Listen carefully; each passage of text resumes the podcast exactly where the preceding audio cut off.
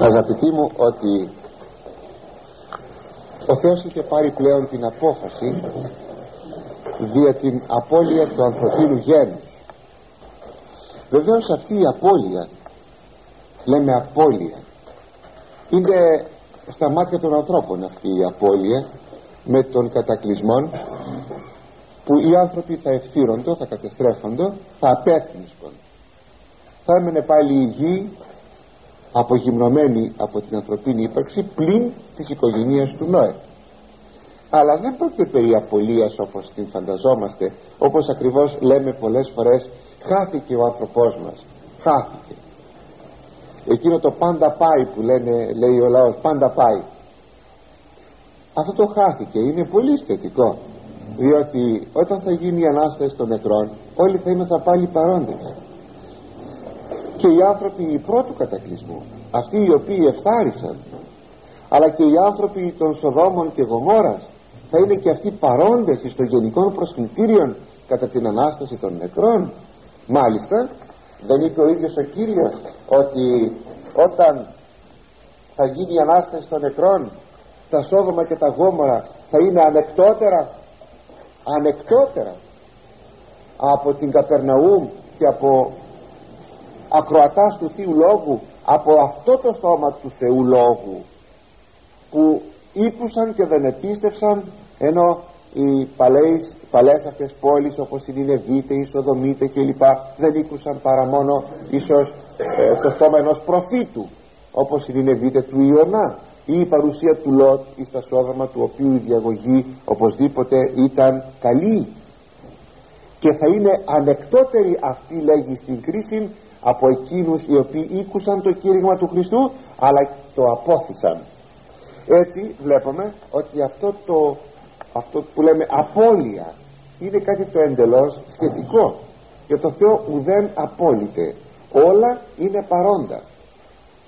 Και αυτό είναι εκείνο το που πρέπει να μας τρομάζει λέγει ο πατήρ Ιουστίνος Πόποβιτς ότι ο άνθρωπος κατεδίκασε τον Θεό σε θάνατο και ο, ο Θεός καταδίκα, κατεδίκασε τον άνθρωπο στην αθανασία. Δεν υπάρχει πιο φοβερό πράγμα από αυτό που λέγεται αθανασία. Με την έννοια ότι είναι αμαρτωλός. Είναι φοβερό πράγμα. Φοβερό. Να θέλεις να πεθάνεις και να μην μπορείς. Διότι στον παρόντα κόσμο το να πεις θα πεθάνω δεν είναι δύσκολο. Τερματίζεις τη ζωή σου εύκολα. Αλλά το να γίνεις μηδέν δεν μπορείς ποτέ.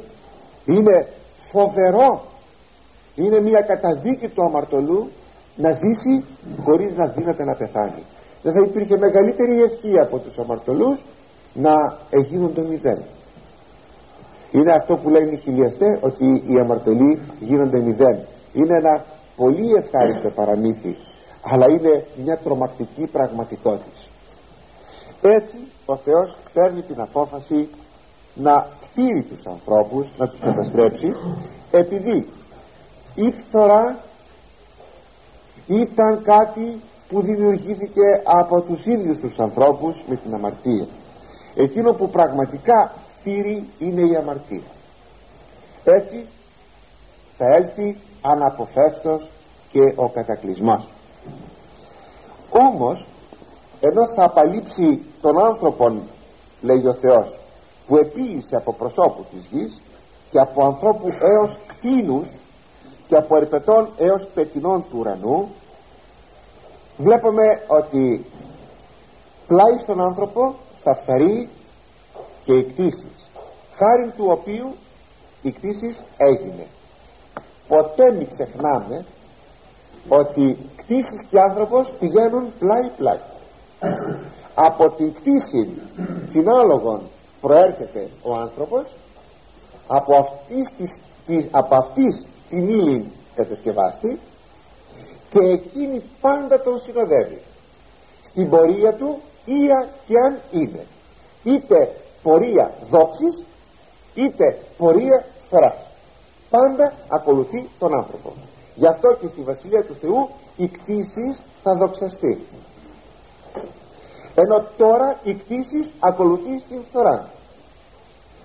Στον κατακλυσμό θα φθαρεί και αυτή.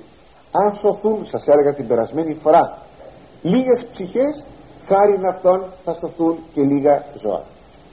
Γιατί πάντοτε η κτήση ακολουθεί τον άνθρωπο. Ουδέποτε δύναται ο άνθρωπος να γυμνοθεί της κτήσεως. Και ερχόμεθα τώρα στο κύριο μας θέμα Νόε δε έβρε χάριν εναντίον Κυρίου του Θεού. Ο Νόε βρήκε όμως χάρη απέναντι από το Θεό. Δηλαδή μπροστά απέναντι θα πει μπροστά στα μάτια του Θεού. Βρήκε χάρη. Δηλαδή ο Νόε δεν θα κατεδικάζεται. Είναι αυτό που λέμε ότι ένας εκ των κατηγορουμένων ευρήκε χάρη γιατί ευρήκε χάρη ο Νοέ διότι είτο άνθρωπος δίκαιος τέλειος ον εν τη γενναία αυτού. Το Θεό ευρέστησε Νόε. Μας λέγει το ένα των χωρίων. Είδατε παρακαλώ. Νόε άνθρωπος δίκαιος. Πρώτον λοιπόν ο Νοέ είτο δίκαιος άνθρωπος. Δίκαιος. Δίκαιος θα πει Άγιος ο όρος δίκαιος ειδικά στην Παλαιά Διαθήκη θα πει Άγιος όχι με τη στενή σημασία που λέμε δίκαιος άνθρωπος αλλά λέγει και τέλειος. Τέλειος όν ίσως θα λέγε κανένας έχουμε τέλειον άνθρωπο επί της γης η τελειότης είναι πάντοτε σχετική. Και ποικίλει από γενναία σε γενναία και από εποχή σε εποχή. Είναι χαρακτηριστικό και πολλές φορές η Παλαιά Διαθήκη το αναφέρει αυτό ιδίως των βιβλίων της γενέσεως ότι ή το τέλειος εν τη γενεά αυτού. Ώστε η τελειότης είναι σχετική. Ο Αβραάμ ήταν δίκαιος εν τη γενεά αυτού τι θα πει δίκαιος εν τη γενεά αυτού αυτό δυνάμεθα να το πούμε σε κάποιο μέτρο και για την Καινή Διαθήκη βέβαια περισσότερο θα έλεγε το για την Παλαιά Διαθήκη διότι στην Παλαιά Διαθήκη σε κάθε εποχή έχουμε μία πρόοδο πνευματική. Υποτίθεται ότι η αποκάλυψη του Θεού μέσα στην Παλαιά Διαθήκη είναι προοδευτική και αύξουσα. Συνεπώς ο Αβραάμ θα πρέπει σε σχέση με τον Νόε να ήταν αγιότερος. Αλλά ακόμη ο Δαβίδ σε σχέση με τον Αβραάμ θα πρέπει να ήταν αγιότερος. Και ούτω καθεξής. Και ερχόμεθα εις τους χρόνους του Χριστού ώστε άνθρωποι η Παναγία αν και η Παναγία αποτελεί όλος, όλος, όλος εξαίρεση εντελώς είναι έξω από κάθε σύγκριση θα μπορούσαμε όμως να πούμε ότι μέχρι σε ενός βαθμού και η Θεοτόκος είναι το παιδί της εποχής της. Η Θεοτόκος δεν είναι έξω από την εποχή της μην το ξεχνάτε αυτό διότι θα ήταν ε, αφύσικον πράγμα να είναι η Θεοτόκος έξω από την εποχή της. Επιτέλους επιτέλους αν η Θεοτόκος έγινε ό,τι έγινε δεν δυνάμεθα να πούμε ότι τον, την έκανε ο Θεός τόσο και έτσι ώστε εκεί να μην έχει μετοχή διότι τότε θα έχει αξία η αγιότητά της. Σημαίνει λοιπόν ότι είναι και έργο δικών της αλλά και της εποχής της αδιάφορον ότι η εποχή της είναι διαφαρμένη πάντως βλέπουμε ότι κάθε εποχή έχει τον τρόπο που θα προσφέρει για να δημιουργήσει την αγιότητα και την τελειότητα. Γι' αυτό η Αγία Γραφή λέγει ότι ο Νόε ήταν άνθρωπος δίκαιος ήταν άνθρωπος τέλειος ή στη γενεά του. Στην Καινή Διαθήκη τα πράγματα δεν είναι ε, αυξανόμενα διότι είναι κατατεθειμένα. Και είναι κατατεθειμένα διότι κατετέθη και η Θεία Χάρις και η Αγία Γραφή και η Πεντηκοστή. Όλα κατετέθησαν αυτό δεν έχουμε κάτι καινούριο το οποίο αγνοούν οι προηγούμενες γενναίες. Παρακαλώ να προσέξετε αυτό το σημείο. Είναι και αυτό ένα σημείο της, της ε, ε, αιρετικής διδασκαλίας των πεντηκοστιανών εδώ της οργανώσεως χριστιανικής ειρήνης είναι και αυτό ένα σημείο ότι έχουμε αύξηση της γνώσεως την οποία δεν είχαν τότε ούτε οι Απόστολοι. Φοβερό θα τα ακούτε ίσως σαν κάτι το οποίο είναι πρωτοφανές. Ούτε οι Απόστολοι δεν είχαν αυτή την γνώση την οποία έχουμε εμείς και δυνάμεσα να καταλάβουμε σήμερα εμείς καλύτερα την Αγία Γραφή από ότι οι Απόστολοι. Είναι αδιανόητο. Αυτό είναι κατατεθειμένο και βάσει αυτού του κατατεθειμένου έχουμε την κατανόηση της Αγίας Γραφής. Έτσι ε, είναι λιγότερο από ότι στην Παλαιά Διαθήκη η έκφραση ε, τέλειος ον εν τη γενεά αυτού. Παρά ταύτα κάποια ισχύ οπωσδήποτε έχει αυτό και στην Καινή Διαθήκη. Διότι η μια εποχή από την άλλη διαφέρει δεν μπορούμε να βάλουμε την εποχή των πρώτων αιώνων με τους διωγμούς τους σκληρούς με τους αιώνες εκείνους που υπάρχει ειρήνη και οι άνθρωποι δίνονται θαυμάσια να αναπτύξουν την πνευματική ζωή ούτε ακόμη δυνάμεθα να βάλουμε σε σύγκριση ό,τι είπαμε με τους τελευταίους αιώνας που θα έλθει ο Αντίχριστος και που θα είναι ε, να αντιμετωπίσουν πια οι άνθρωποι ως μάρτυρες, ως μάρτυρες όχι τα όργανα του Αντιχρίστου αλλά αυτών των Αντίχριστων και αυτών των διάβολων οι πατέρες δεν λέγουν ότι οι μάρτυρες των αιώνων της εποχής εκείνης των εσχάτων θα είναι κατά πολύ ανώτεροι των μαρτύρων των παλαιών. Και συνεπώς θα είναι ενδοξότεροι. Γιατί; Διότι η εποχή θα είναι τόσο φοβερή ώστε δυνάμεθα να πούμε και δια, την, δια τις εποχές μες στην Καινή Διαθήκη ότι έχουμε ποικιλία τελειότητος και αγιότητας εκείνο το άλλο το πατερικό το γνωρίζετε. Βρισκόμεθα σε μια άμφιση του μοναχισμού και ο μοναχισμός είναι σε ύψη δυσανάβατα και δυσθεώρητα. Χθες και δεν τη γιορτάσαμε. Το Αγίου Στυλιανού το Αγίου Αλυπίου του Στυλίτου και του Αγίου Νίκονος του Μετανοείτε ξέρετε αγαπητοί μου ότι ο Άγιος Αλήπιος 40 ή 50 χρόνια ήταν στην κολόνα επάνω. Ή 40 ή 50 μου 50 χρόνια. 50 χρόνια ξέρετε τι θα πει ο του Μεσονόρα. 50 χρόνια πάνω σε μια κολόνα. Δεν κατέβηκε. Προσέξτε δεν κατέβηκε. Ανεβαίνετε εσείς πάνω σε μια ηλεκτρική κολόνα να μείνετε εκεί 50 χρόνια. Πως έτρεχε του παίρνει ένα σκηνάκι ελάχιστο κάτι το, το ξημαδάκι το έδωσε ε, κοιμόταν εκεί ναι είχε έτσι σαν μια, ένα στιφαίο όπως το λένε μια βεραντούλα εκεί έμενε. Έβρεχε εδέχεται τη βροχή. Χιόνιζε εδέχεται το χιόνι. Δεν είχε σκέπαστρο από πάνω. Ακούτε δεν είχε σκέπαστρο από πάνω. Είχε ήλιο εδέχεται τον ήλιο. Ήταν μέρα εδέχεται ό,τι δέχεται κανείς την ημέρα. Ήταν νύχτα εδέχεται ό,τι δέχεται κανείς τη νύχτα. Τη δροσιά, το αγιάζει και το καθεξής. 50 χρόνια χωρίς να μπορείς να κινηθείς να περπατήσεις πολλές φορές τα πόδια πλήγεζαν εκεί πάνω. Φοβερό. Ύψη δυσθεώρητας ασκήσεων ποιος θα το έκανε σήμερα αδιανόητο πράγμα. Κι όμως.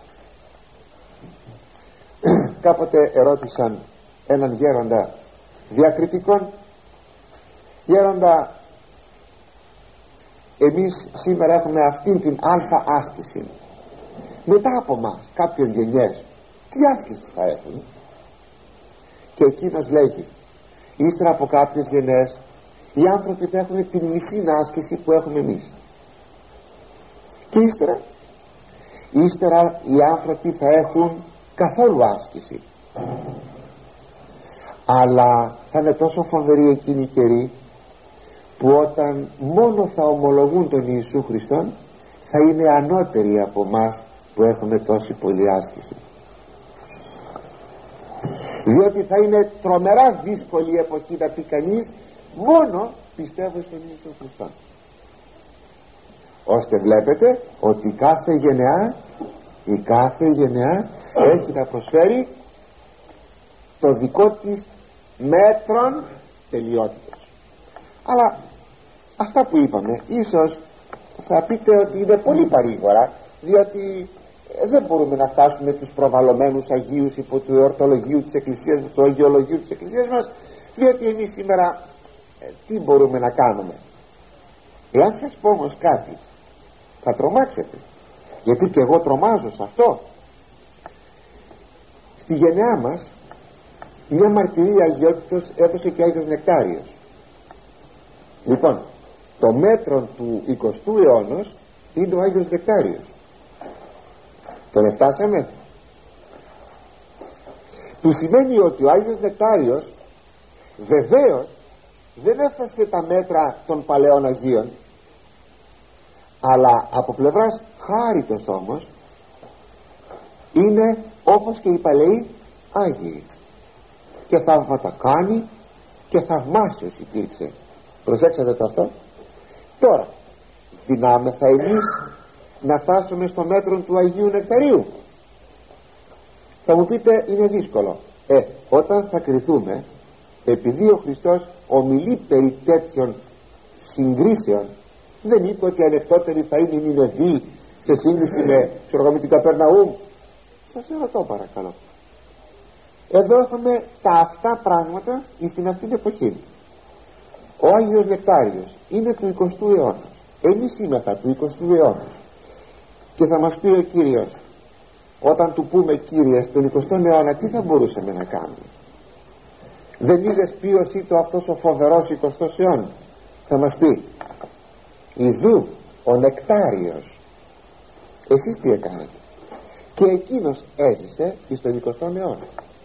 Ή θα πει για τον 19ο ξέρω εγώ ένατον αιώνα. 19ο αιώνα. Θα πει Ιδού ο Άγιος Γεδεών ο Εντυρνάβο Μαρτυρίσας 1818 19ο αιώνας. Ή ο Άγιος Γιώργος ο Εκραψάνης 1818 εσύ τι έκανες. Αυτό πρέπει να μας τρομάσει αγαπητοί. Έτσι ας μην λέμε ότι α, στη γενναία μας τα πράγματα είναι πολύ καλά. Είμαστε πολύ καλύτεροι σε σχέση με τους άλλους ανθρώπους απ' έξω. Είναι άλλοι που είναι καλύτεροι από μας. Και πρέπει να αναζητούμε τα πρότυπά μας.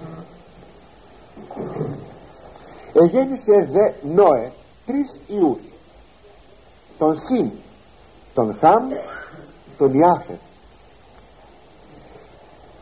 Σας κάνει εντύπωση ότι εδώ αναφέρει δια τον Νόε τρεις ιούς. Είναι η δεύτερη φορά που συναντούμε την περίπτωση. Η πρώτη ήταν ο Λάμεχ που εγέννησε τρεις ιούς και μια θυγατέρα αυτό είναι μια μαρτυρία ότι όλοι οι άλλοι γέννησαν πολλά παιδιά και αγόρια και κορίτσια αλλά επειδή δεν έλαβαν μέρος ενεργών στην ιστορία γι' αυτό και δεν αναφέρονται. Εδώ τώρα και ο Σιμ θα λάβει μέρος και ο Χαμ και ο Ιάφε. Και επειδή θα λάβουν μέρος στην ιστορία εκ των οποίων τριών θα κατάγονται τρεις μεγάλοι κλάδοι της ανθρωπότητας η σημητική φυλή η χαμητική φυλή και η, η απαιτική φυλή. Από τον Ιάφε η απέτικη ή η απαιτική φυλή. Είναι η γνωστή μας ε, Ινδοευρωπαϊκή φυλή. Θα τα πούμε όταν θα φτάσουμε εκεί. Βλέπουμε λοιπόν ότι αναφέρονται και οι τρεις επειδή διαδραματίζουν σπουδαίων ρόλων. Να και εδώ μια μαρτυρία ακόμη επιπλέον ότι η Γραφή αναφέρει μόνο τα ονόματα εκείνα που την ενδιαφέρουν και αποσιωπά εκείνα τα οποία δεν την ενδιαφέρουν. Να γιατί ο Αδάμε γέννησε τον Κάιν, τον Άβελ και τον Σι όλοι οι άλλοι ιούς και θυγατέρας. Τίποτε άλλο. Ευθάριδε η γη εναντίον του Θεού και επλήστη η γη αδικίας λέγει ο στίχος 11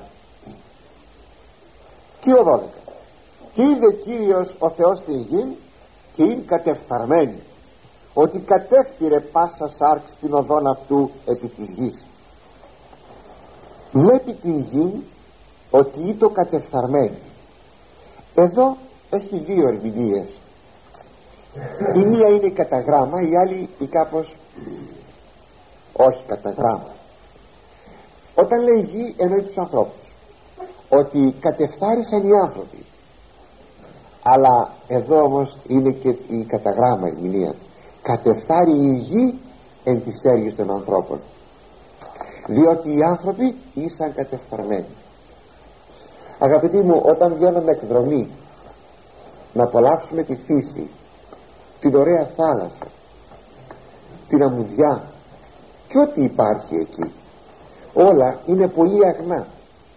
Όταν θα πάμε εμείς να αμαρτήσουμε εκεί δεν μολύναμε μόνο τον εαυτό μας αλλά μολύναμε και την κτήση. Αυτή η μόλυνση της κτήσεως δεν είναι προσέξατε το δεν είναι μόλυνσης οντολογική. Είναι ηθική. Διότι αυτή καθε αυτή βεβαίως η κτήση δεν μολύνεται δεν μολύνεται αλλά με τον τρόπο που σταθήκαμε τη μολύναμε. Γι' αυτό το λόγο επειδή η κτήση είναι μολυσμένη όταν θέλουμε να αφιερώσουμε ένα μέρος της γης στη λατρεία του Θεού καθιερούμε εκείνον τον τόπο. Και καθιερούμενος εκείνος ο τόπος δεν δίνεται να επανέλθει εις κοινή χρήση είναι ο ναός όταν επί παραδείγματι πήξαμε ε, ένα ε, θυσιαστήριο μια Αγία Τράπεζα πάρτε παράδειγμα στον, των παλαιών Άγιων Αχίλιων ποιον παλαιών, των παλαιών παλαιών των βομβαρδιστέντα και γκρεμιστέντα το, και από το σεισμό πες, ε, ε, έπεσε δεν θυμάμαι, δεν ξέρω, δεν, δεν ξέρω ακριβώς. Και βομβαρδισμός και σεισμός δηλαδή και τα δυο δεν ξέρω κάπως έτσι πρώτο σεισμός όταν έπεσε ο ναός ε, μετά κτίστηκε ο δίπλα ο καινούργιος ναός. Έχετε προσέξει ότι υπάρχει μέσα σε ένα περιβολάκι ο τόπος που ήταν η Αγία Τράπεζα; Διότι εκείνο το μέρος έπρεπε να μην χαλάσει επειδή καθιερώθηκε. Ο παλαιός ο ποιος παλαιός τώρα η παράγκα Άγιος Αχίλιος δεν είναι καθιερωμένος όπως έχω ακούσει ναι ότι δεν είναι καθιερωμένος εξάλλου είναι ένα κοινό τραπέζι και τίποτα άλλο ήταν μια απλή παράγκα. Η καθιέρωση είναι μεγάλο πράγμα. Σημαίνει ότι αυτός ο τόπος καθαγιάζεται και δεν δίνεται να έχει χρήση κοινή ε, από τους ανθρώπους. Αυτός ο καθαγιασμός επεκτείνεται όχι μόνο δεν περιορίζεται στο θυσιαστήριο αλλά επεκτείνεται και πέρα από το θυσιαστήριο γύρω από το ναό. Και αυτά τα νοητά κάγκελα νοητά κάγκελα ξέρετε ποια είναι; Η τριπλή περιφορά με Άγια Λείψανα του κλήρου και του λαού γύρω από, την, από το ναό όταν στο ναό μέσα δεν υπάρχει κανένας. Θα έχετε δει ίσως γένεια ναού. Όταν κάνουμε γύρω γύρω αυτή την τριπλή κίνηση δεν είναι τίποτα άλλο παρά η καθιέρωσης ενός χώρου λατρείας προς τον Θεό που καθαρίζεται από κάθε μόλυνση που μπορούσε να έχει. Και το νερό που θα βαφτιστούμε είναι η κατεφθαρμένη γη. Επειδή όμως πρέπει να βαφτιστούμε και θα πρέπει να πάρουμε ανακαίνιση πως θα την πάρουμε εάν και αυτό που θα πάρουμε που θα βαφτιστούμε δεν είναι ανακαινισμένο. Είναι κατεφθαρμένη γη τόσο διότι μολύνθη από τις πράξεις των ανθρώπων όσο και διότι δεν μονοκατοικείται και δεν μονοκρατείται το νερό δεν μονοκρατείται γι' αυτό θα δείτε τους μοναχούς να σταυρώνουν το ποτήρι που θα πιούνε νερό. Ή αυτό το λέει ο Άγιος Κύριλλος Ιεροσολύμων ότι επιθέτουμε την σφραγίδα του σταυρού επάνω στο ποτήρι που θα πιούμε νερό. Έτσι πριν γίνει βάφτιση ο ιερεύς διαβάζει τους εξορκισμούς στο νερό και αποδιώκει τους εμφολεύοντας στο είδωρ δαίμονας δια να το ανακαινήσει το νερό. Το κάνει καινούριο μέσα στο οποίο θα βαπτιστεί ο άνθρωπος. Αυτό το καινούριο νερό όχι επειδή περιέχει το Άγιον Μύρον επειδή έγινε θα λέγαμε τι, με συγχωρείτε κάνω λάθος. Το Άγιο Μύρον μπαίνει μετά μπαίνει μετά στον άνθρωπο και δεν έχει καμία σχέση με το νερό. Όχι με συγχωρείτε κανένα λάθος. Ναι το λάδι μόνο το κοινό λάδι. Κοινό λάδι. Αυτό το νερό που βαφτίστηκε ο άνθρωπος το χύνουμε οπουδήποτε. Έχουμε ειδικό χωνευτήρι που θα ρίξουμε το νερό. Γιατί ξέρετε; Διότι αυτό το νερό είναι το ανακαινισμένο νερό. Το ξεχωρίσαμε από κάθε άλλη βέβηλη ή κοινή χρήση ώστε ο Θεός τώρα βλέπει την γη κατεφθαρμένη και αφού τη βλέπει κατεφθαρμένη από την φθορά των έργων των ανθρώπων τότε ο Θεός αποφασίζει να την καταστρέψει, καταστρέψει. και είπε Κύριος ο Θεός τον Νόε στίχος 13 καιρός παντός ανθρώπου οίκη εναντίον μου. Αγαπητοί μου είναι ένας στίχος τρομακτικός αυτός.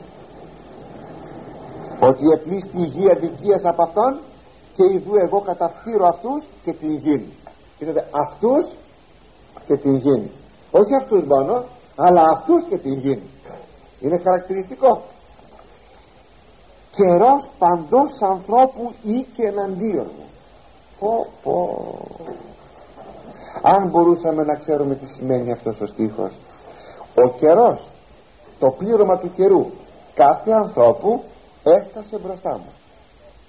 Τι είναι αυτό το έφτασε ο καιρός του κάθε ανθρώπου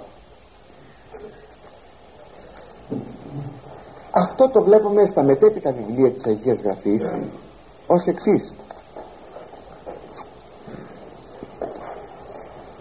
στην γη της επαγγελίας κατοικούσαν διάφοροι λαοί όταν ήλθε ο Αβραάμ κάπου το 2000 π.Χ.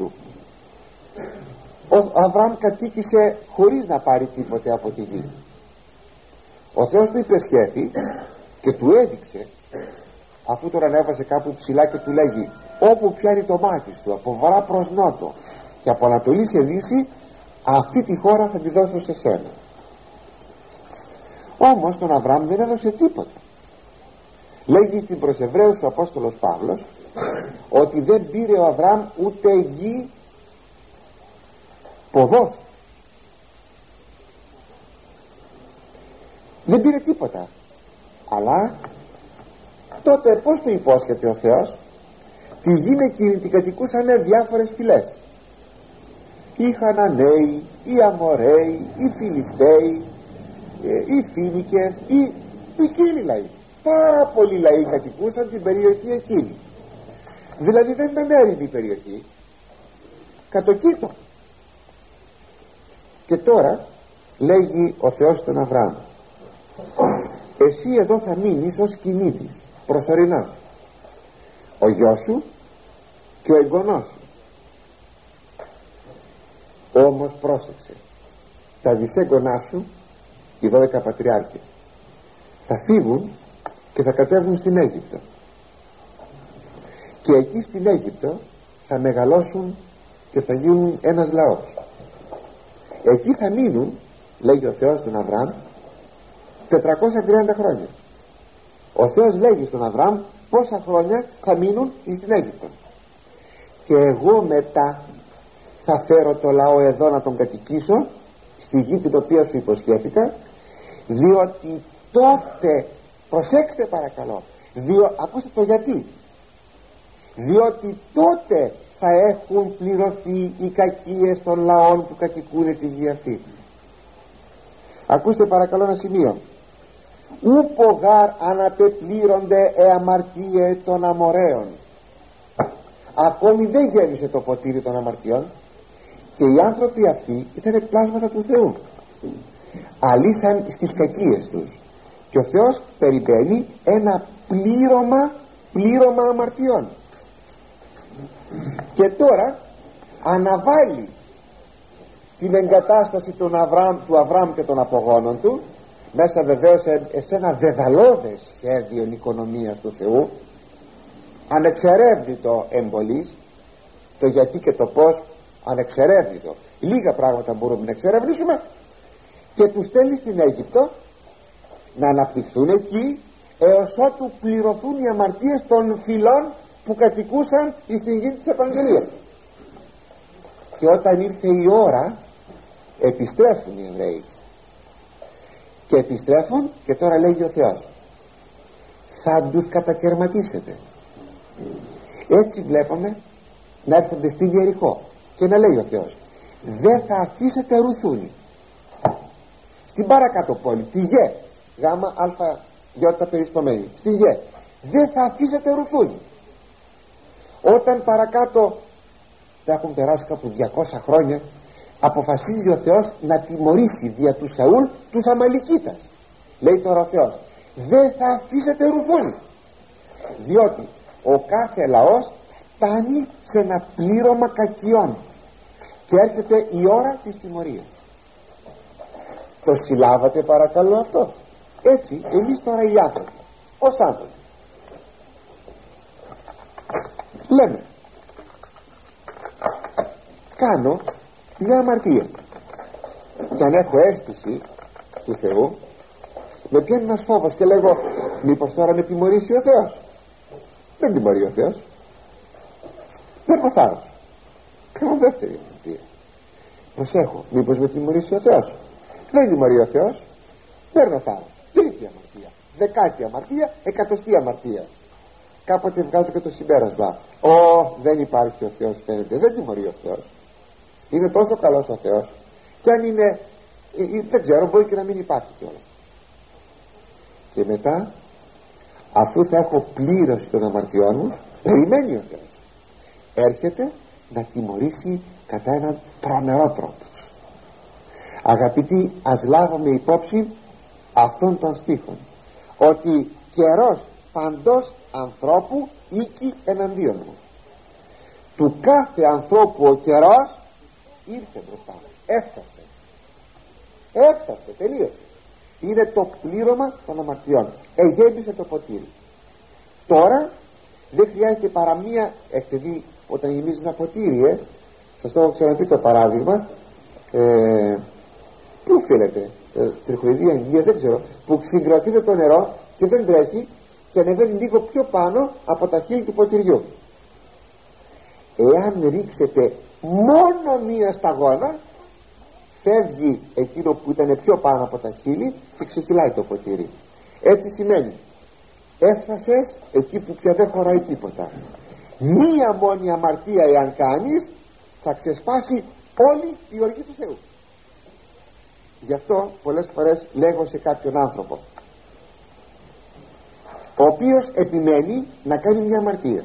Και του λέγω αν αυτή η αμαρτία που θα κάνεις είναι η τελευταία εκείνη που θα έχει γεμίσει το ποτήρι της οργής του Θεού εσύ τι θα κάνεις; Μην την κάνεις λοιπόν την αμαρτία αυτή διότι αυτή η αμαρτία η μία η μοναδική μπορεί να είναι εκείνο που θα έχει πληρώσει θα έχει γεμίσει το ποτήρι της οργής του Θεού επάνω στο κεφάλι.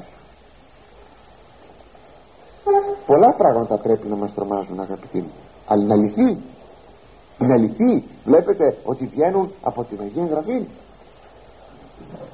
μερικοί ακροατές φίλοι λέγουν ότι τα λέγω πολύ σκληρά. Αγαπητοί μου δεν τα λέγω εγώ σκληρά. Τα λέγει ο λόγος του Θεού σκληρά στο προσέξουμε αυτό το πράγμα. Και έρχεται τώρα να προτείνει ο Θεός εις τον Νόε και να του πει πίσω σε αυτό κυβωτών εκ ξύλων τετραγώνων. Νοσιάς ποιήσεις την κυβωτών και ασφαλτώσεις αυτήν έσωθεν και έξωθεν τη ασφάλτο έλα τώρα να φτιάξεις μια κυβωτών. Δηλαδή ένας σκάφος που θα είναι κυβότιο. Αυτό θα το φτιάξεις σε νοσιάς. Η νοσιά κατά λέξη είναι η φωλιά. Σημαίνει θα κάνεις διαμερίσματα.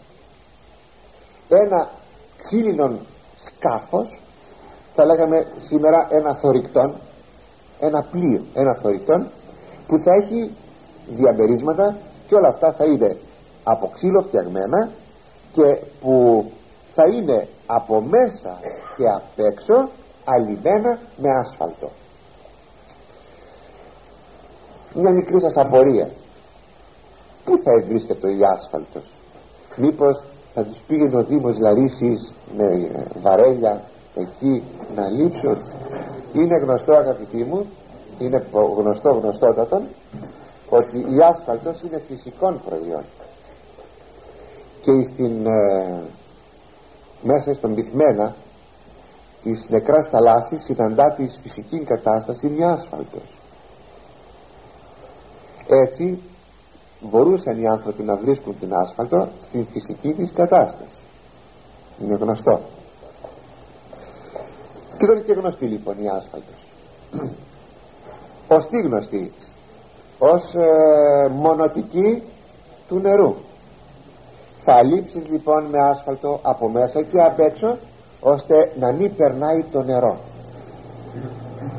Και τώρα ο Θεός δίνει εδώ τις διαστάσεις της κυβωτού παρακαλώ παρακολουθήσατε και ούτω ποιήσεις στην κυβωτών 300 πύχιων τον μήκος αν λάβουμε υπόψη ότι έχουμε δύο ε, πύχης εβραϊκούς ο ένας είναι 52 εκατοστά και ο άλλος είναι 45 εκατοστά αλλά φαίνεται ότι γίνεται χρήσης μάλλον του πύχεως των 52 εκατοστών. Συνεπώς το μήκος θα πρέπει να είναι 300 μέτρα με 52 είναι 156 μέτρα. 156 μέτρα είναι το μήκος της κυβωτού και πενδύκοντα πύχιον το πλάτο. 50 πύχες είναι 26 μέτρα το πλάτος. Και 30 πύχιον το ύψος αυτής. Ήτι 16 μέτρα το ύψος. Αντιλαμβάνεστε ότι ήταν ένα μεγαθύριο ε; μεγαθύριο για ξύλα τόσο μεγάλα. Δεν το θέμα. Δεν ξέρω αν έχετε δει φωτογραφία σε εγκυκλοπαίδια ή περιοδικό. Μέχρι σήμερα στην Αμερική τι δέντρα σώζονται είχα δει σε μια φωτογραφία έχω μάλιστα κάτι δέντρα στην Αμερική φοβερά ύψους 150 και 200 μέτρων. Και ο κορμός για να αγκαλιαστεί χρειάζεται 12 ανθρώπους να αγκαλιάσουν τον κορμό. Φοβερά δέντρα. Φοβερά. Τώρα δέντρα έχουμε. Είμεθα σε μια εποχή που η βλάστησης επί της γης είναι πλουσιωτάτη παρθένος βλάστησης. Έτσι δεν τίθεται θέμα που θα βρεθεί η κατάλληλη ξυλία άλλο τώρα ότι αυτή η ξυλία για να φτάσει να γίνει μια κύβωτος απαιτούσε πάρα πολύ κόπο. Αλλά γι' αυτό και γίνεται περί τα 100 κατάλληλους 120 μάλλον 100 χρόνια εγίνετο η κυβωτός αυτή. Επισυνάγων ποιήσεις στην κυβωτών και εις πύχην συντελέσεις αυτήν άνωθεν αφού λέει θα συναρμολογήσει στα ξύλα της κυβωτού επισυνάγων θα την ολοκληρώσεις με σκεπή η οποία θα έχει μια κλίση μόνο ενός πύχεως συνεπώς η κλίση της ε, σκεπής είναι ελαφροτάτη. Την δε της κυβωτού ποιήσεις εκπλαγίων. Θα είναι από τα πλάγια η, κυβο, η θύρα, η πόρτα πόσες πόρτες; Μία. Παρακαλώ να ενθυμίστε. Θα μου πείτε γιατί πρέπει να θυμόμαστε πόσες πόρτες είχε η κυβωτό γιατί πρέπει να μπούμε μέσα τώρα. Θα μου πείτε εις ποιαν εις την κυβωτό παρακαλώ. Ποια; Εκείνη που επεκάθησε στο Ραράτ ναι αγαπητοί μου θα μπούμε εμείς τώρα από εκείνη την πόρτα στην Κιβωτό περιμένετε μόνο. Να θυμίστε τούτο για να μην ψάχνετε ότι η Κιβωτός είχε μόνο μία πόρτα. Κατάγεια διόροφα και τριόροφα ποιήσεις αυτή το κατάγεια είναι το ισόγειο. Το διόροφο είναι ο πρώτος όροφος και το τριόροφο είναι ο δεύτερος όροφος. Δηλαδή τρία πατώματα. Τρία πατώματα. Το ισόγειο, ο πρώτος όροφος ο δεύτερος όροφος ε, όταν λέτε ισόγειο ε, σε, άλλες, σε άλλους τόπους ή και εκτός Ελλάδος ε, άλλοτε λέγεται το πρώτο πάτωμα ισόγειον άλλοτε λέγεται πρώτο πάτωμα. Ε, ανάλογα με την ορολογία. Έτσι λοιπόν κατάγεια, διόροφα, τριόροφα είναι τρία τρεις όροφοι.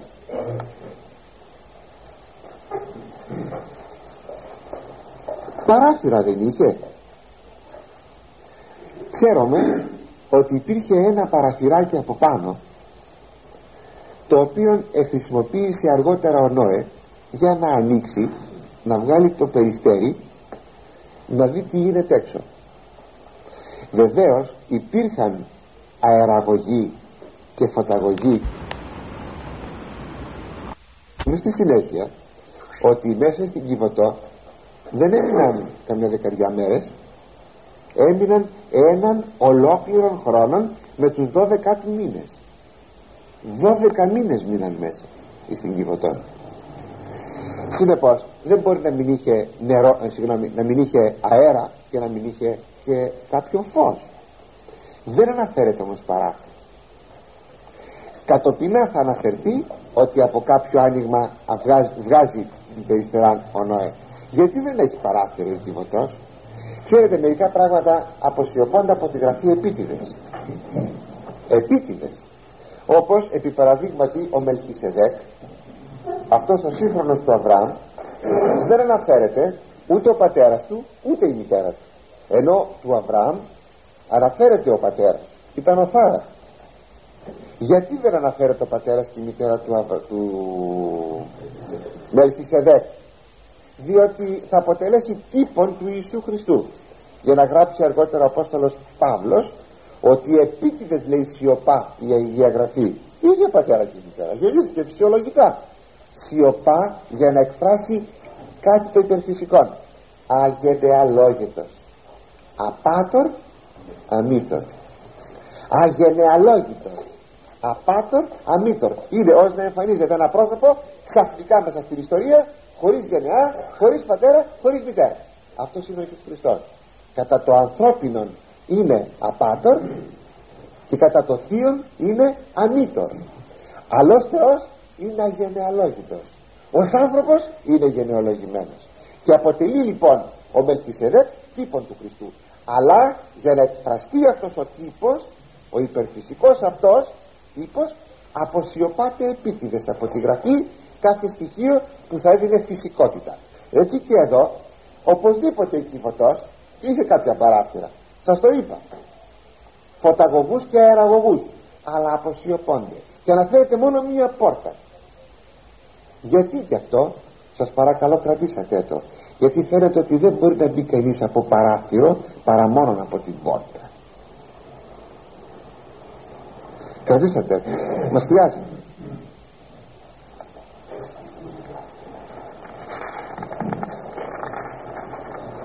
εγώ δε ειδού επάγω των κατακλυσμών. Είδωρ επί την γη καταφύρε πάσαν σάρκα. Ενιέστη πνεύμα ζωής υποκάτω του ουρανού και όσα εάν ή επί της γης τελευτήσει. Ό,τι υπάρχει πάνω στη γη θα πεθάνει. Και στήσω την διαθήκη μου μετά σου. Θαυμάσιος στίχος και θα, και θα, θα δημιουργήσω την διαθήκη μου με σένα τι θα πει διαθήκη υπόσχεσης. Νέα υπόσχεση. Ανανέωση της διαθήκης η πρώτη ήταν με τον Αδάμ τώρα είναι με τον Νόε. Η σελεύση δέει στην κυβωτών σύ και η Ιησού και η γυνή σου και οι γυναίκες των ιών σου μετά σου. Οκτώ άνθρωποι θα μπείτε μέσα. Εσύ η γυναίκα σου. Δύο τα τρία σου παιδιά αγόρια πέντε. Και οι τρεις των γυναίκες οκτώ. Δεν είχαν παιδιά ακόμη. Φαίνεται υποθέτουμε από σιωπά η γραφή. Για να μην είχαν παιδιά φαίνεται ότι εν ώψη του κατακλυσμού επαντρεύτηκαν επαντρεύτηκαν επήραν τρεις γυναίκες και μπήκανε μέσα στην Κιβωτό οπότε ακόμη δεν πρόλαβαν να κάνουν παιδιά αποδείξει ότι μετά από τον κατακλυσμό έκαναν βεβαίως όλοι τους πολλά παιδιά. Ε, αυτό το σημείο ε, είναι χαρακτηριστικό. Ότι σώζονται αυτές οι τρεις γυναίκες επειδή σώζονται τα τρία παιδιά του Νόε. Επειδή είναι γυναίκες τους. Να σας αναφέρω παρακαλώ ένα ανάλογο παράδειγμα. Είναι στα Σόδομα προσέξτε όταν φεύγουν όταν ετοιμάζονται να φύγουν ο Λότ οικογενειακός οι δύο άγγελοι λέγουν στον Λότ φώναξε προσέξτε είμαι θα νύχτα. Είναι περασμένα μεσάνυχτα και αυτά γίνονται εκείνη τη δραματική νύχτα που αφού από βραδείς προηγήθηκε κάτι το φοβερό και το ολέθριο ήταν η σταγόνα που έπαιζε στο ποτήρι για να ξεχυλήσει.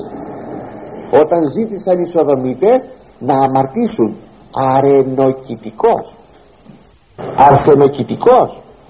Να αμαρτήσουν με τους δύο αγγέλους. Ζήτησαν από μικρούς έως μεγάλους μέσα στην πόλη. Προσέξατε. Ήταν η σταγόνα που έπεσε στο ποτήρι. Παπ και το ποτήρι ξεχύθηκε. Το παράδειγμα που σας είπα προηγουμένως. Ήταν η τελευταία πράξη σε αυτών των ανθρώπων τα ξημερώματα η πόλη είχε καταστραφεί. Λοιπόν μετά από την δίφλωση που τους επέφεραν οι δύο άγγελοι λέγουν εις τον Λότ πήγαινε βρες τους γαμπρούς σου αυτοί δεν έμεναν μέσα στο σπίτι ήταν η αρβωνιαστική των δύο θυγατέρων. Και πες τους να έλθουν και αυτοί εδώ μαζί για να γλιτώσετε. Ο περίεργο ε, καταπληκτικό γλιτώνουν και οι δύο γαμπροί χάρη των δύο θυγατέρων του Λότ που είναι δίκαιος όταν πήγε όμως και είπε στους γαμπρούς του ο Λότ ελάτε απόψε ο πεθερός τους κάτι έπαθε αστιεύεται δεν είπαν τρελάθηκε είπαν αστιεύεται αν τώρα μπορούν τόσο σοβαρά πράγματα να λέγονται ως αστεία. Και δεν πήγαν και χάθηκαν. Αλλά είδατε όμως ήσαν αμαρτωλοί άνθρωποι. Θα εσώζονται χάρη των θυγατέρων του δικαίου Λότ. Έτσι και εδώ τώρα οι τρεις γυναίκες λαμβάνονται από τους τρεις νέους για να γίνουν σύζυγοι διότι δεν υπήρχαν άλλοι άνθρωποι πλέον θα εφήρονται και φαίνεται ότι μόλις τις πήραν έγινε ο γάμος τους μόλις μπήκαν στην Κιβωτό και μετά πλέον γεννούν παιδιά και από πάντων των κτηνών και από πάντων των ερπετών και από πάντων των θηρίων και από πάσης σαρκός δύο δύο από πάντων εισάξεις στην Κιβωτόν ή να τρέφεις μετά σε αυτούς. Άσεν και φίλοι έρχονται από πάντων των ορναίων των πετινών κατά γένος και από πάντων των κτηνών κατά γένος και από πάντων των ερπετών των ερπώντων επί της γης κατά γένος αυτών. Κατά γένος, κατά γένος, κατά γένος δύο, δύο από πάντων εισελεύσονται. Προσέ τρέφεστε μετά σου άρσεν και φίλοι κατά γένος, κατά γένος, κατά γένος και στη δημιουργία ο Θεός λέει έκανε κατά γένος, κατά γένος, κατά γένος γιατί αυτή η επανειλημμένη εκφορά του κατά γένος, κατά γένος για να δώσει δυο μεγάλες απαντήσεις παρακαλώ ακούσατε ότι ο Θεός όταν έκανε τα ζώα τα κάνει με μία πάντα δημιουργική πράξη ώστε εδώ είναι απάντηση στην θεωρία του Δαρβίνου ότι δεν έχουμε εξέλιξη από το ένα είδος από το ένα γένος. Όταν λέει γένος εδώ λέει είδος εννοεί το είδος. Από το ένα είδος ή στο άλλο είδος δεν έχουμε εξέλιξη. Και αν υποτεθεί ότι υπάρχει εξέλιξη αυτή γίνεται με τον δημιουργικό λόγο αλλά όχι εξέλιξη φυσική. Επί παραδείγματι το ότι θα μπορούσε να πάρει ο Θεός προσέξατε ένα ψάρι. Και αυτό να το μεταποίησει σε φίδι διότι είναι γνωστό ότι πρώτα έγιναν τα ψάρια και μετά έγιναν τα ερυπετά και μετά έγιναν τα πτηνά. Αυτή η γραμμή είναι όπως και η επιστήμη πραγματικά μας το λέγει αυτή η γραμμή είναι. Είναι το ψάρι είναι μετά το ερπετόν μετά είναι το πτηνόν μήπως λοιπόν ο Θεός πήρε ένα ψάρι το έκανε ερπετό μετά πήρε ένα ερπετό το έκανε πτηνόν εάν το έκανε αυτό ο Θεός δεν αποκλείεται αλλά θα γίνει με τον δημιουργικό του λόγο. Αυτό αποκλείει όμως την αυτόματη εξέλιξη. Προσέξτε σας παρακαλώ την αυτόματη εξέλιξη. Δηλαδή η θεωρία του Δαρβίνου παίρνει εδώ την απάντησή της. Δεν έχουμε δεν έχουμε εξέλιξη των ειδών. Είναι μία θέση. Η άλλη θέση. Όταν λέει καταγένος, καταγένος, καταγένος και μάλιστα όταν βάζει και λέγει ότι θα κάνεις εις νοσιάς δηλαδή σε διαμερίσματα την, την, ε, την κυβωτών σημαίνει ότι μέσα στα διαμερίσματα θα βάλεις τα διάφορα ζώα. Δεν μπορεί να είναι όλα μαζί διότι, ε, διότι θα τσαλαπατηθούν. Δεν θα είναι όλα μαζί θα είναι χωριστά. Αφού ο Θεός κάνει τα ζώα κατά γένος το ένα γένος, το ένα είδος πλησιάζει το άλλο όχι. Παρακαλώ προσέξτε. Πάρτε πάπιες και κότες. Είναι δύο διαφορετικά γέννη δύο είδη διαφορετικά. Το ένα γένος πλησιάζει το άλλο. Δημιουργείται μια φυσική αποστροφή. Προσέξτε μια φυσική αποστροφή. Και αν υποτεθεί ότι θα συνέβαινε κάτι που δεν θα που θα χαλούσε αυτήν την τάξη στο ένα ζώο το άλλο δεν το δέχεται. Δεν ξέρω αν με καταλάβατε τι θέλω να πω. Με καταλάβατε; Ε λοιπόν αυτό που ο Θεός νομοθετεί και που το αφήνει να φανεί τόσο καθαρά μέσα στο λόγο του έρχεται να το χαλάσει ούτε λίγο ούτε πολύ αυτός ο ίδιος ο άνθρωπος. Και να αναγκάζεται ο Θεός να νομοθετήσει και να πει εκείνος που θα βρεθεί επί της αυτής κήτης με ζώο θα θανατωθεί. Και αυτός και το ζώο. Είναι στο δευτερονόμιο γραμμένα αυτά ακούσατε; Είναι η κτηνοβασία είναι η αμαρτία με ζωντανά.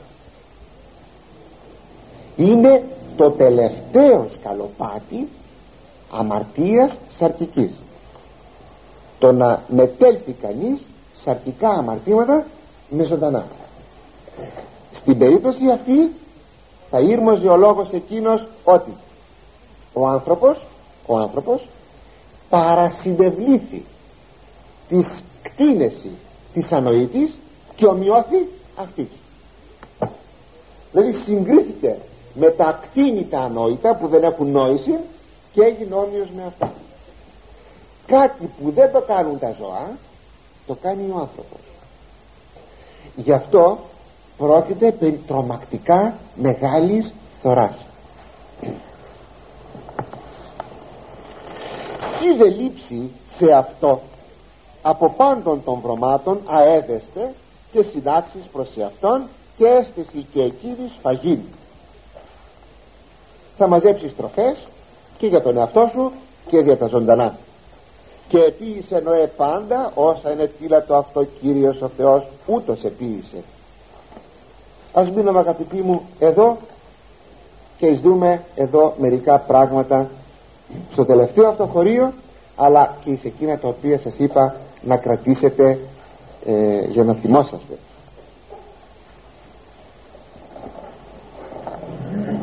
Εδώ ο Νόε πληρεί όσα ο Θεός του είπε. Είδατε; Όσα είναι το πάντα όσα του είπε ο Θεός ο Νόε τα έκανε υπακούει. Δίδαστε να φανταστείτε αγαπητοί μου τι σήμαινε αυτό που έκανε ο Νόης στην εποχή του; Ή το μία καθαρή τρέλα. Αν για μια στιγμή βλέπατε στην εποχή μας χωρίς να είχαμε το προηγούμενο του κατακλυσμού κάποιον άνθρωπο να αρχίζει να φτιάχνει ένα δύο κυβότια και να μας λέει ξέρετε τι σημαίνει αυτό; Θα, θα έρθει κατακλυσμός φοβερός θα πνιγούν όλοι οι άνθρωποι θα σωθώ μόνο εγώ που θα μπω μέσα σε αυτή τι θα έλεγα; Είσαι τρελός. Είσαι τρελός. Και γιατί θα γίνει κατακλυσμός ερωτούσαν τον Νοέ γιατί έχουν αμαρτήσει πάρα πολλοί άνθρωποι και θα γίνει αυτός ο κατακλυσμός. Έτσι ο Νοέ δέχεται ηρωνίες όπως εδέχθησαν εδέχθη ηρωνίες ο Λότ από τους γαμπρούς του ότι πως είναι δυνατόν εκείνη τη νύχτα να καταστραφεί η πόλη. Όπως και σήμερα αγαπητοί μου. Και σήμερα οι άνθρωποι ξέρετε τι λέγουν. Τι; Θα έρθει ο Χριστός. Αυτό είναι παραμύθια. Θα έρθει ο Χριστός. Θα έρθει ο Χριστός κατά τη Δευτέρα του παρουσία και τότε οι άνθρωποι θα βρεθούν όπως βρέθηκαν τότε. Το είπε ο ίδιος ο Χριστός. Όπως τότε λέγει στην εποχή του Νόε κάνανε έτσι και έτσι και έτσι. Και στην εποχή του Λότ στα Σόδομα κάνανε έτσι και έτσι και στάθηκε ευνίδιος η ευνηδία η καταστροφή. Έτσι θα είναι και στις ημέρες του Ιού του ανθρώπου αλλά ο κατακλυσμός ήταν ευνίδιος δεν ήταν ευνίδιος αλλά τι; Εκατό ολόκληρα χρόνια ειδοποιεί ο, ο, ο Νόε. Ευνίδιος καθόλου και γιατί μένει εκατό χρόνια η κατασκευή της κυβωτού για να έρχεται η μαρτυρία κατά εποπτικών τρόπων της μετανοίας. Ήταν το κήρυγμα της μετανοίας. Μετανοήσατε άνθρωποι θα έλθει κατακλυσμός. Ποιος επίστεψε; Πάντως εδώ βλέπουμε τον Νόε να γίνει εισπράκτορ των ηρωνιών της εποχής του. Αλλά περιφρονεί τις ε, ηρωνίες αυτές και προχωρεί στο θέλημα του Θεού γι' αυτό και εφαρμόζει όλα εκείνα που του είπε ο Θεός. Τώρα ας δούμε και κάτι άλλο. Ο κατακλυσμός αυτός που έγινε τι ήτο ήτο ο κατακλυσμός που εκάλυψε ολόκληρη την επιφάνεια της γης δηλαδή ήταν παγκόσμιος κατακλυσμός αυτός ο οποίος θα γίνεται. Βέβαια θα δούμε παρακάτω πολλά στοιχεία του κατακλυσμού αλλά ας πούμε από τώρα μερικά. Ο κατακλυσμός τόσο από γεωλογικής όσο και φυσικά και από ζωολογικής πλευράς ή το αλλά και από ανθρωπ... συγγνώμη ή το μερικός συγγνώμη προσέξτε ήταν μερικός. Δεν ήταν ο κατακλυσμός ένα παγκόσμιο φαινόμενο αλλά ένα τοπικό φαινόμενο. Από τεχνικής πλευράς από φυσικής καλύτερα θα λέγαμε πλευράς αν το συλλάβετε πάρτε υπόψη την υδρόγειο όπως είναι το να έχουμε μια, έναν παγκόσμιο κατακλυσμό είναι αδύνατο. Είναι αδύνατο. Ύστερα στις διάφορες παραδόσεις των λαών έχουμε ε, υπομορφή μύθου αλλά στον πυρήνα έχουμε μία αλήθεια ιστορική ότι κάποτε έγινε ένας κατακλυσμός. Φυσικά κάθε τόπος έχει δώσει τα, τα, τα χρώματα ε, του ιδίου του τόπου και έκανε το φαινόμενο καθαρός τοπικών έτσι μπορείτε να βρείτε το φαινόμενο θα λέγαμε του κατακλυσμού στους Έλληνες ε, ή στους Ασσυρίους ή στους Βαβυλωνίους ή στους παραπέρα. Αλλά περιέργως προσέξτε δεν συναντούμε εις τους μύθους το φαινόμενο του κατακλυσμού ή στους Αιγυπτίους και εις τους Κινέζους. Δεν το συναντούμε. Κάνει εντύπωση αυτό. Ξέρετε ποιος είναι ο κατακλυσμός εδώ στην Ελλάδα; Είναι του Δευκαλίωνος και μάλιστα γνωρίζετε που έγινε. Εδώ στην Πελοπόννησο. Και θυμίστε εδώ στην Πελοπόννησο με συγχωρείτε. Άμα λέω τέτοια πράγματα. Πιστεύω μέσα θα τα διορθώνετε ε; γιατί αγαπητοί μου είμαι κουρασμένος και λέω τέτοια στην Πελοπόννησο. Στη Θεσσαλία θέλω να πω. Εδώ στην Θεσσαλία. Και ενθυμίστε ακόμη ότι έχουμε καταστροφή των ανθρώπων. Και μετά τη δημιουργία νέων ανθρώπων που πετάει πέτρες ε, εκεί ο, ο και δημιουργούνται νέοι άνθρωποι και το καθεξής. Πρόκειται περί του κατακλυσμού εκείνου ο οποίος απηχεί τον κατακλυσμό του Νόε. Ε, ότι είναι έτσι το βλέπουμε και από μια άλλη περίπτωση όπως ο μύθος του Προμηθέως απηχεί την πτώση των πρωτοπλάστων και το πρωτοευαγγέλιο εκεί με την Ιώ που δέχεται το μήνυμα από τον Προμηθέο ότι θα γεννήσει την επεμβάση του Διός Ιών η Ιώ Ιώτα Ωμέγα η Ιώ και έτσι εκείνος θα έλθει να βγάλει από τα δεσμά του Καυκάσου τον Προμηθέα. Απηχεί, απηχεί εκείνο που είπε ο Θεός στον Παράδεισος πρωτοπλάστος ότι θα γεννηθεί εκείνος από την Εύα από τη γυναίκα που θα σώσει τους ανθρώπους. Είναι καταπληκτικό.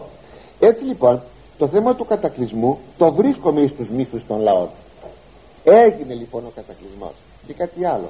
Θα θυμηθώ μόνο την ερχομένη φορά να φέρω ένα βιβλίο που είναι αρχαιολογία της βίβλου να σας τα δείξω αυτά. Ευρέθηκε σε πολύ εκτεταμένη περιοχή άμμος σε κάποιο στρώμα της γης που δεν δικαιολογείται παρά μόνον ότι έγινε κάποιος κατακλυσμός κάποιας ευρείας μενεκτάσεως όχι όμως παγκοσμίου και ο κατακλυσμός αυτός επιβεβαιούται και εθνολογικός ας το πούμε έτσι από τους μύθους των εθνών αλλά και, και ε, γεωλογικός από την αρχαιολογική σκαπάνη.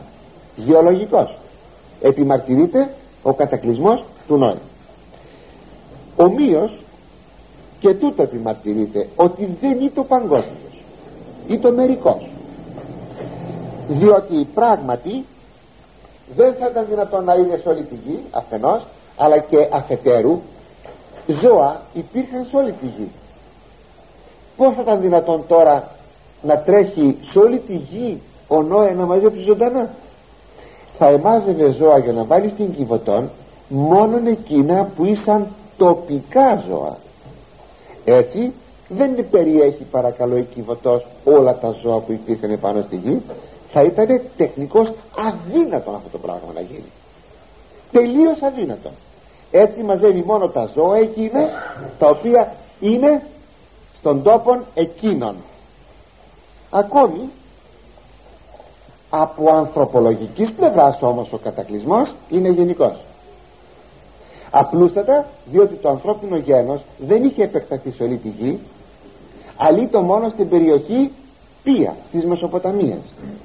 Θεωρείται κατά την Αγία Γραφή αλλά φαίνεται φαίνεται δεν είναι η τελευταία λέξη αυτό που θα σας πω μόνο της επιστήμης αλλά αποκλίνει η επιστήμη ότι η πρώτη κοιτής του ανθρωπίνου γένους η πρώτη κοιτής είναι η Μεσοποταμία. Εξάλλου κατά την Αγία Γραφή ό,τι διαδραματίζεται εκεί διαδραματίζεται. Εκεί ο κήπος της Εδέμ εκεί ο Παράδεισος εκεί η εξορία εκεί ο, κατα... εκεί ο πύργος της Βαβέλ εκεί ο κατακλυσμός εκεί το Ραράτ που εστάθμευσε πάνω στην κορυφή του το κύβωτος και ούτω καθεξής. Αυτά τα πολύ λίγα δια των κατακλυσμών για μια κατατόπιση. Και τώρα θα ήθελα να τελειώσω ξαναγυρίζοντας στις διαστάσεις της κυβωτού την κατασκευή της κλπ. Αγαπητοί μου η κυβωτός έχει συμβολικών χαρακτήρων θα ειδύνατο ο Θεός να υπεί προσέξτε να υπεί στον Νόε. Αφού ο κατακλυσμός δεν είναι το παγκόσμιο. Και εφόσον επερίμενε εκατό ολόκληρα χρόνια να του πει πάρε το ραβδάκι σου πάρε και τα παιδάκια σου και ξεκίνα. Περπάτα εκατό χρόνια. Εκατό χρόνια με περπατούσε άνθρωπος αγαπητοί που θα κάνει το γύρο της γης. Όχι να φύγει να έρθει που να έρθει στην Αφρική. Ποιοι, πόσο θα έκανε να έρθει στην Αφρική; Ένα χρόνο, δύο χρόνια. Όχι εκατό. Δεν θα μπορούσε λοιπόν ο Θεός να πει φύγε Νόε δεν το λέγει αυτό όπως είπε στον Λότ φύγε από την πόλη. Δεν το λέγει αυτό ο Θεός. Ύστερα για τα ζώα δεν θα μπορούσαν να φύγουν από εκεί τα ζώα αν υποτεθεί ότι αυτό μόνο το είδος θα ήταν εκεί στην περιοχή να εκταθούν σε όλη τη γη. Θα λέγαμε μόνο εκεί ήταν ζώα. Είχε αλλού ζώα. Και τα ζώα θα ειδήραν να φύγουν.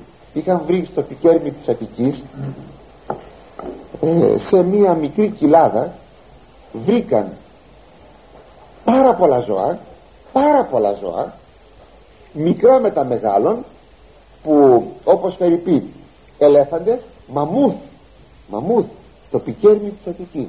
Μαμούθ. Η Ελλάδα είχε μαμούθ στην εποχή, στην εποχή των παγετώνων ε, βρήκαν ζώα χορτο, χορτοφάγα και σαρκοφα, σαρκοβόρα τα βρήκαν όλα μαζί σκελετούς σε μια μικρή κοιλάδα. Αδύνατον αυτά τα πράγματα να τρέξανε να δέθηκαν να συγκατοίξαν εκεί μαζί. Αδύνατον. Τι έγινε; Είναι άγνωστο. Υπάρχουν πολλές θεωρίες. Πολύτιμα δε, δε αυτά από παλαιοντολογικής πλευράς. Διάφορες θεωρίες. Φαίνεται ακούστε εδώ μια θεωρία ή και πιθανότερα φαίνεται ότι έγινε κάπου μια καταστροφή κατακλυσμού και τα ζώα αυτά για να σωθούν άρχισαν να φεύγουν προς κάποια κατεύθυνση μη δυνάμενα όμως πλέον να συνεχίσουν την πορεία τους βρέθηκαν όλα μαζί αυτά εκεί και τελικά κατεποντίστηκαν έτσι δεν θα μπορούσαν να φύγουν και τα ζώα εκείνα όταν θα ξεκινούσε θεία επινέψη αν θέλετε.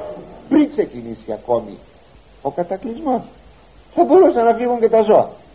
Αλλά όχι η κυβωτός πρέπει να να σταθεί μαρτυρία πολλών πραγμάτων και τύπος. Και ειδού πρώτα πρώτα κήρυξ μετανοίας των κατοίκων. Τι φτιάχνεις Νόε; Κυβωτό γιατί θα γίνει κατακλυσμός. Μετανοήστε λοιπόν. Ε, δεύτερον η κυβωτός είναι το σύμβολο της Εκκλησίας. Είναι η Εκκλησία η νοητή κυβωτός και ο κατακλυσμός είναι ο τύπος του βαπτίσματος. Ε,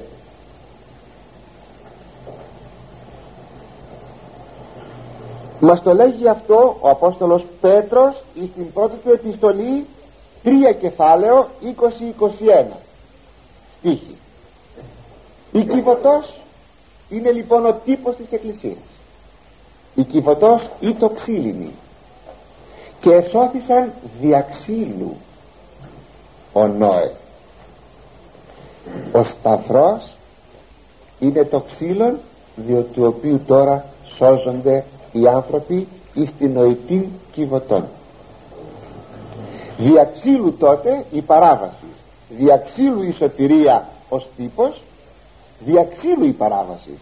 Δεν θα φάτε από τον καρπό αυτού του δέντρου. Ξύλων θα πει δέντρων όπως τα ξέρετε.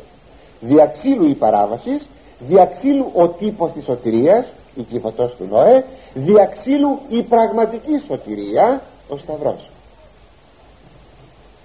Ακόμη η εκκλησία η κυβωτός η παλαιά είχε μόνο μία πόρτα. Η εκκλησία έχει μόνο μία πόρτα είναι το βάπτισμα. Άλλη πόρτα για να μπεις μέσα στην εκκλησία μη ψάχνεις δεν θα βρεις είναι το βάπτισμα. Μόνο με το βάπτισμα θα μπεις μέσα στην εκκλησία. Πρόσεξε δεν υπάρχουν παράθυρα. Δεν μπορεί κανείς να μπει από φεγγίτες και παράθυρα. Δεν μπορεί να μπει γιατί είναι μόνο μία η πόρτα και δεν υπάρχουν φεγγίτες και παράθυρα δεν υπάρχει άλλος τρόπος να σωθείς. Παρά μόνο εάν νομίμως εισέλθεις δια της θύρας εις την κυβωτών της νοητή, εις την νοητή κυβωτών της Εκκλησίας.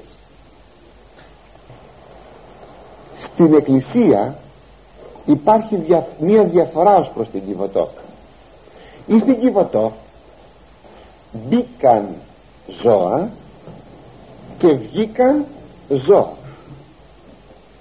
εις την νοητή Κιβωτών της Εκκλησίας μπαίνουν αμαρτωλοί και βγαίνουν Άγιοι. Αυτή είναι η μόνη διαφορά.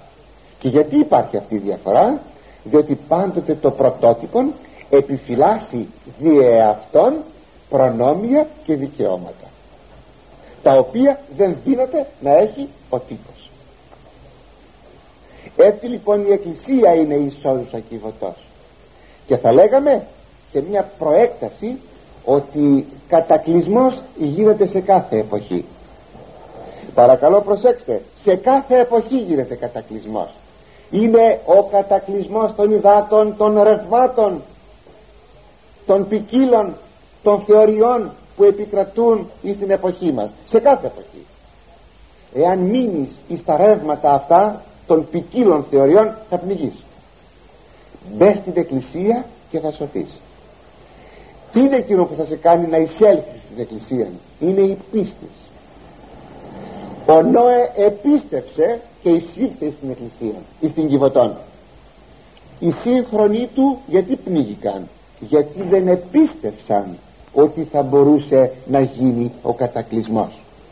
Γι' αυτό ακριβώς ακούστε τι λέγει ο Απόστολος Παύλος στην προσεβραίους επιστολή του 11 κεφάλαιων στίχος 7 πίστη χρηματιστής Νόε περί των μηδέπο βλεπομένων δεν μπορούσε να βλέπει εκείνα που θα, γίναν, θα γίνονται αλλά εχρηματίστη, επληροφορήθη από τον Θεό τι, πίστη είναι δοτική δια της πίστεως διότι επίστεψε στον Θεό ο, ο Νόε ευλαβηθείς.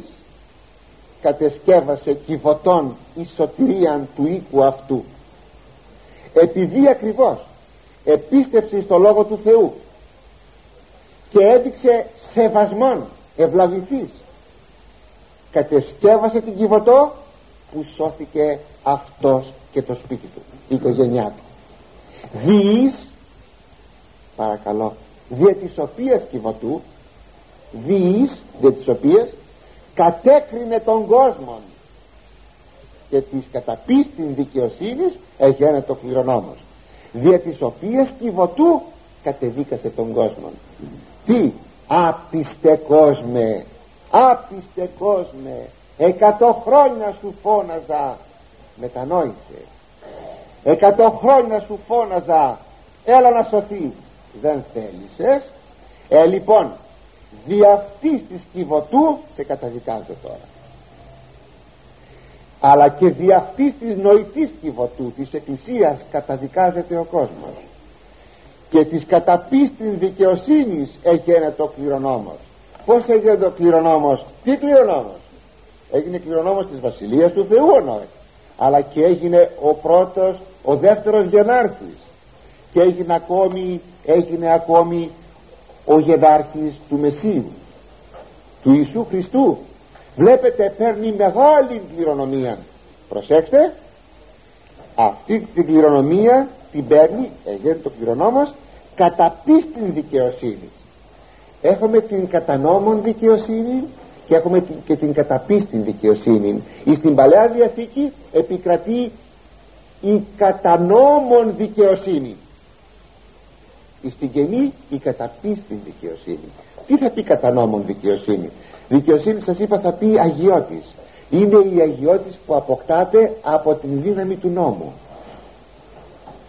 Ενώ εδώ πέρα στην Καινή Διαθήκη έχουμε την αγιότητα που αποκτάται δια της πίστεως. Είναι το μέγα θέμα που ο Παύλος τονίζει στις επιστολές του κατά κόρα είναι η δικαιοσύνη η διαρετή δια της πίστεως. Ε λοιπόν αυτός έγινε κληρονόμος της καταπίστην δικαιοσύνης. Μα πως έγινε της καταπίστην δικαιοσύνης αφού είναι στην Παλαιά Διαθήκη. Είναι τα προανακρούσματα της Καινής Διαθήκης. Ο Αβραάμ είναι ο πατήρ του νόμου θα λέγαμε. Παρατάφτα. Ο Αβραάμ λέει ο Απόστολος Παύλος επίστευσαν και ελογίστη αυτό εις δικαιοσύνης. Επειδή επίστευσε εις τον Θεό και που του είπε φύγε από το σπίτι σου και να σου δείξω πού θα κατοικήσεις ή πάρε το παιδί σου τον Ισάκ να μου το θυσιάσεις. Επειδή λοιπόν ο, ο, ο Αβραάμ επίστευσε επίστευσε ελογίστη λογαριάστηκε αυτή η πίστη του εις αρετήν εις δικαιοσύνη εις αρετήν και είναι το πνεύμα της Καινής Διαθήκης τρυπωμένο και χωμένο μέσα εις την Παλαιά Διαθήκη. Και είναι το προανάκρουσμά της. Αγαπητοί μου εδώ θα κλείσουμε. Και ήθελα να σας ερωτήσω η κυβωτός είναι έτοιμη και μας περιμένει. Η πόρτα είναι πάντοτε ανοιχτή. Ο κατακλυσμός, ο κατακλυσμός μπαίνεται.